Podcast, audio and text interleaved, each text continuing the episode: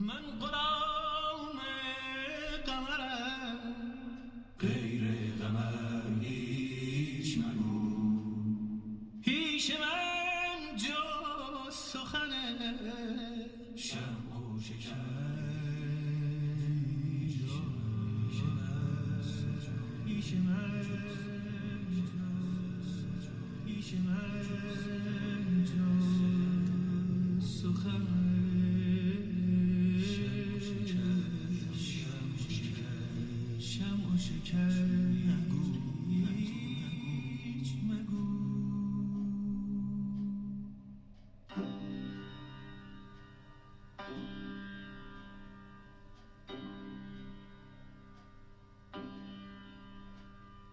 به نام خالق کل. زادن و پرورش یافتن خورشید شاه. سمک ایار دفتر اول. گلنار با این وصف فارغ شد. پسری از او به دنیا آمد که به زیبایی صد هزار نگارستان بود. منجمان طالعش را جستند در همان دم دایه نوزاد آمد و او را در قنداق پیچید و به خدمت شاه آورد. همان موقع که دایه فرزند زیبای شاه را در کنارش گذاشت آفتاب بر صورت مرزبان شاه تابید. شاه چون چنین دید نام نوزاد را خورشید شاه گذاشت. بوسه بر صورتش داد و او را به دایه باز داد. آنگاه امر کرد تا در گنج ها گشادند. مال بسیار به جهت صدقه نثار کرد و فرمود تا در شهر جار زنند که خراج یک سال تمام سرزمین های تحت حکومتش به شادی و خرمی بخشیده شده. شهر را آزین بستند. شاه یک ماه میهمانی و تمام مردم کشور را تعام داد.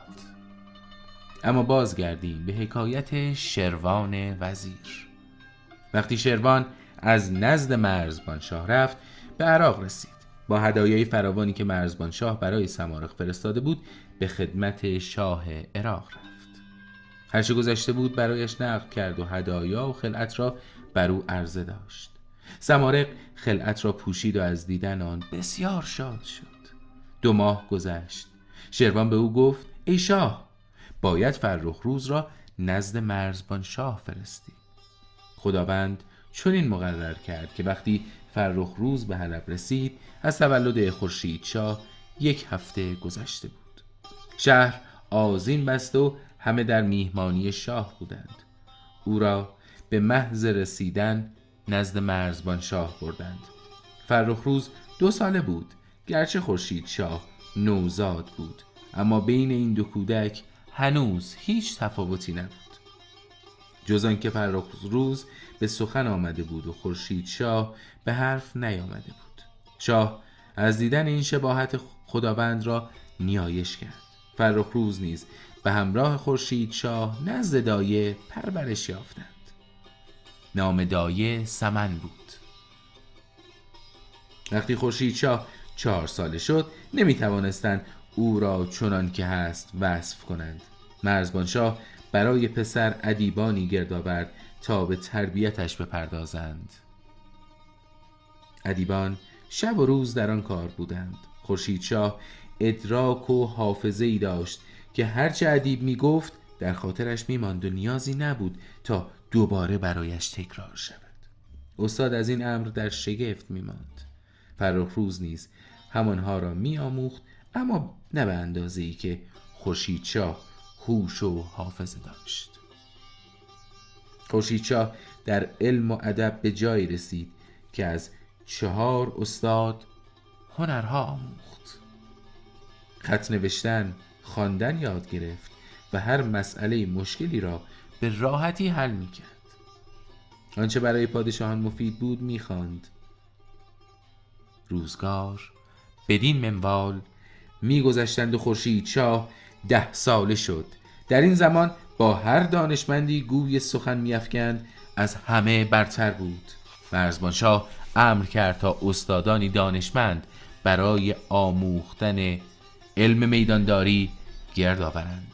خورشید شاه را سواری، گویبازی، نیزهبری، تیر و کمان، گرز، کمنداندازی، پشتک و کشتی و شطرنج آموختند تا در همه این فنون سرآمد شد. وقتی خورشید شاه به چهارده سالگی رسید در زیبایی شهره شد به طوری که وقتی در شهر و بازار میگشت صدها هزار مرد و زن بر بامها و پنجره های خانه به تماشا می نشستند و او را می ستودند. تا جایی که مرزبانشاه از چشم بد ترسید و امر کرد تا خورشید شاه نقاب بر چهرهش بیندازد وقتی شاهزاده در تمام دانشها استاد شد هوس آموختن سازهای طرب از جمله چنگ، دف، رباب، نای، بربت، عجبرود و از این دست کرد.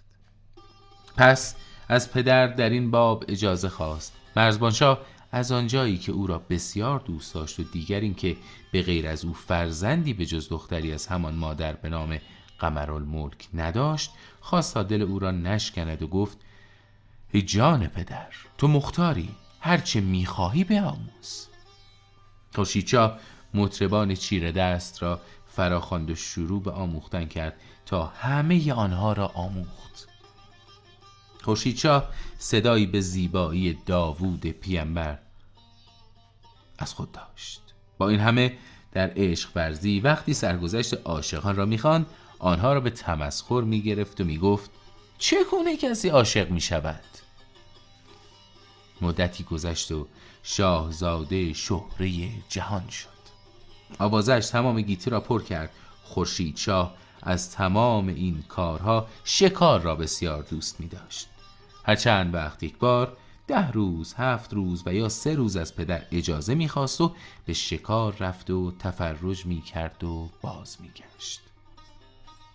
از غذای روزگار شاهزاده روزی به خدمت پدر درآمد. شرط ادب به جای آورد و موقع بازگشت تعظیم کرد و گفت ای پدر بزرگوار آیا به این بنده اجازه شکار می‌دهی تا یک هفته در کوه و صحرا به تفرج روم؟ پدر او را در آغوش گرفت و نام یزدان بر زبان آورد و گفت جان پدر هرچه تو می‌خواهی هرچه تو میدانی چون پدر به او اجازه داد به خانه و نزد مادر و خواهر آمد و اسباب شکار آماده کرد. مرزبانشاه دو پهلوان یکی به نام الیان و دیگری, دیگری به نام الیار را همراه او فرستاد تا در خدمتش باشد. خورشیدشاه با پنج هزار سرباز خیمه خیمه به صحراها روان شدند. در این زمان خورشیدشاه 17 ساله بود. آنها برای شکار باز شاهین چرخ یوز و سگ و حیوانات شکاری بسیاری را با خود همراه داشتند. خورشیدشاه امر کرد تا همه را با خود بیاورند. شاهزاده همچنین از بازخانه انگشتانه و دستبان خواست. خورشیدشاه یک باز داشت به سفیدی کافور در تمام دنیا نظیرش یافت نمی‌شد. آن باز همیشه به هنگام شکار بر دست شاهزاده بود. شاهزاده در حالی که برادرش فرخ روز او را همراهی می‌کرد بازش را بر دست نشاند و با غلامان و سپاهیان بسیار عزم شکار کرد. به شکارگاهی رسیدند. آن روز هرچه شکار یافتند بر زمین انداختند و چون شب شد همه را به شهر فرستادند. سراسر شب را خورشید شاه با خواص خود شراب خورد. تا اینکه خورشید طلوع کرد. شاهزاده از بازدار باز خواست و با برادرش فرخ روز رو به شکار آورد. سپاه به سوی کوه رفت تا شکارها را به سوی مرغزار هدایت کنند. بعد از آن به دشت باز آمدند. خورشید شاه امر کرد تا یوزان و سگان را به قرش درآورند. سواران شکار بسیاری با تیرهایشان بر زمین افکندند. خورشید شاه امر کرد تا همه را به بارگاه مرزبان شاه ببرند. آن شب نیز تا صبح شراب نوشیدند. بار دیگر به شکار مشغول شدند. هرچه می‌گرفتند یا بر زمین میافکندند به شهر میفرستادند و یک هفته بدین منوال گذشت. روزی. صبح زود شاهزاده با سپاه قصد تفرج کرد. مرغزاری بسیار خرم سر راهشان پدید آمد. شاهزاده گفت امروز شکار نمی کنیم؟ در اینجا اتراق می کنیم و شراب می نوشیم که جایی بسیار دلنواز است. سپاه فرود آمدند و خیمه و خرگاه زدند و خیمه نیز برای شاهزاده برپا کردند. شاهزاده گفت تا شما اتراق می کنید من نیز ساعتی در این صحرا می گردم و اگر شکاری باشد بر زمین می افکنم. پهلوانان گفتند هرچه مسلحت شاهزاده است همان کند. خورشیدشاه و فرخروز از بازدار باز را خواستند و بر دست نشاندند. آنگاه امر کرد تا همه به تاخت درآیند و رو به صحرا نهادند. شاهزاده مدتی تفرج کرد و خوشحال بود و آنچه از شکار میافت به وسیله یوز و باز می‌گرفت یا با تیر آنها را بر زمین میافکند. چون مدتی گذشت رو به سوی لشکر آورد و وقتی از اسب پیاده شد امر کرد تا سفره بگسترانند. وقتی از خوردن غذا فارغ شدند دست به جامهای شراب بردند. شاهزاده همچنان مشغول تماشای مرغزار بود که ناگهان گرد و غباری برخاست و از میان گرد و غبار گور خری بیرون آمد. خورشیدشاه وقتی گور خر را دید رو به فرخ روز کرد و گفت تو اینجا را نگه دار تا من کوشش کرده این گور خر را سید کنم.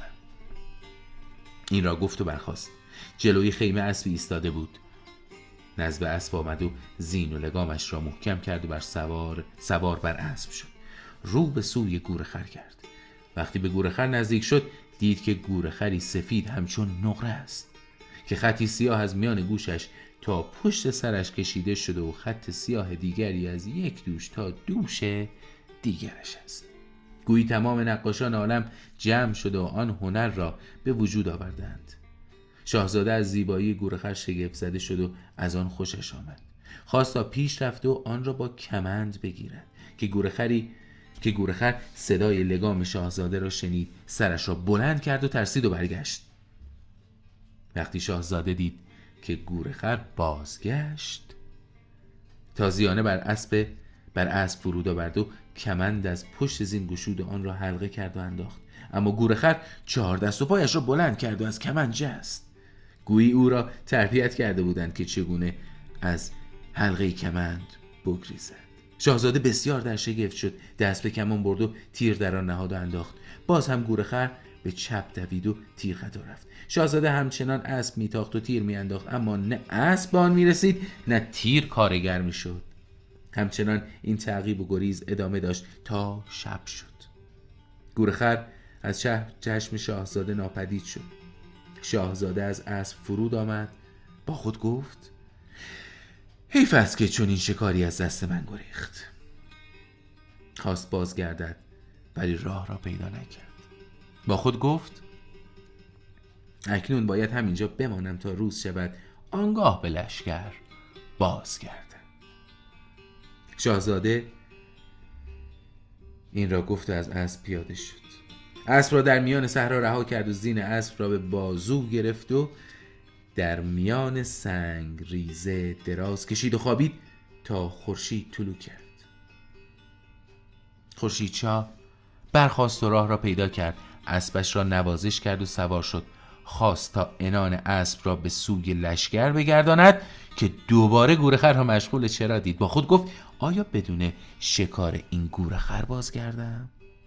دوباره به دنبال گورخر تاخت تا آفتاب به وسط آسمان رسید. مدتی کمند مدتی تیر. شاهزاده همچنان به دنبال گورخر اسب میتاخت. تپهای بر سر راهش پدیدار شد. گورخر بر بالای تپه و از آن تپه بالا و سپس پایین رفت. ناپدید شد. شاهزاده بالای تپه آمد. به آن طرف نگاه کرد. اثری از گورخر ندید. بیابانی دید که همچون جهنم می نمود آفتاب به شدت میتابید. دود و قباری سیاه آسمان را تیره کرده بود. گویی هیچ وقت هیچ آدمی پای بدان جا نگذاشته بود. وحشت سراسر آن بیابان را پر کرده بود طوری که شاهزاده از آن در حراس افتاد. وقتی شاهزاده خوب نگاه کرد حدود نیم فرسنگ آن طرفتر خیمه ای برافراشته دید. شگفت کرد و با خود گفت چون این خیمه ای تنها آن هم در چنین بیابانی چه می‌تواند باشد؟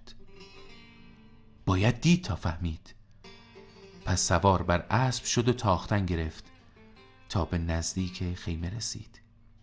خیمه ای بود از اطلس سرخ که 24 تناب ابریشمین به وسیله میخای طلایی بر زمین فرو برده شده بود. کمربندی گوهرنگار دور خیمه را تزئین می کرد ماهی از طلای سرخ که با گوهرهای مرصع تزئین شده بود بر بالای خیمه می درخشید یک طرف پید پرده خیمه آویزان بود.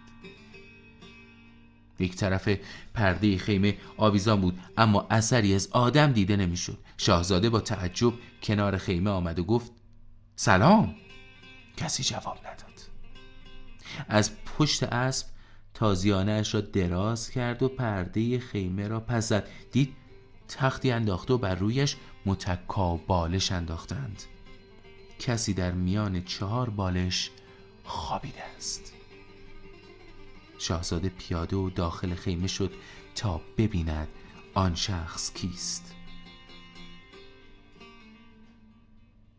وقتی به درون خیمه آمد دیدان شخص تنهاست. خواست حرفی بزند که شخص خفته نشست و سپس از جا بلند شد. شاهزاده به اون نگاه کرد.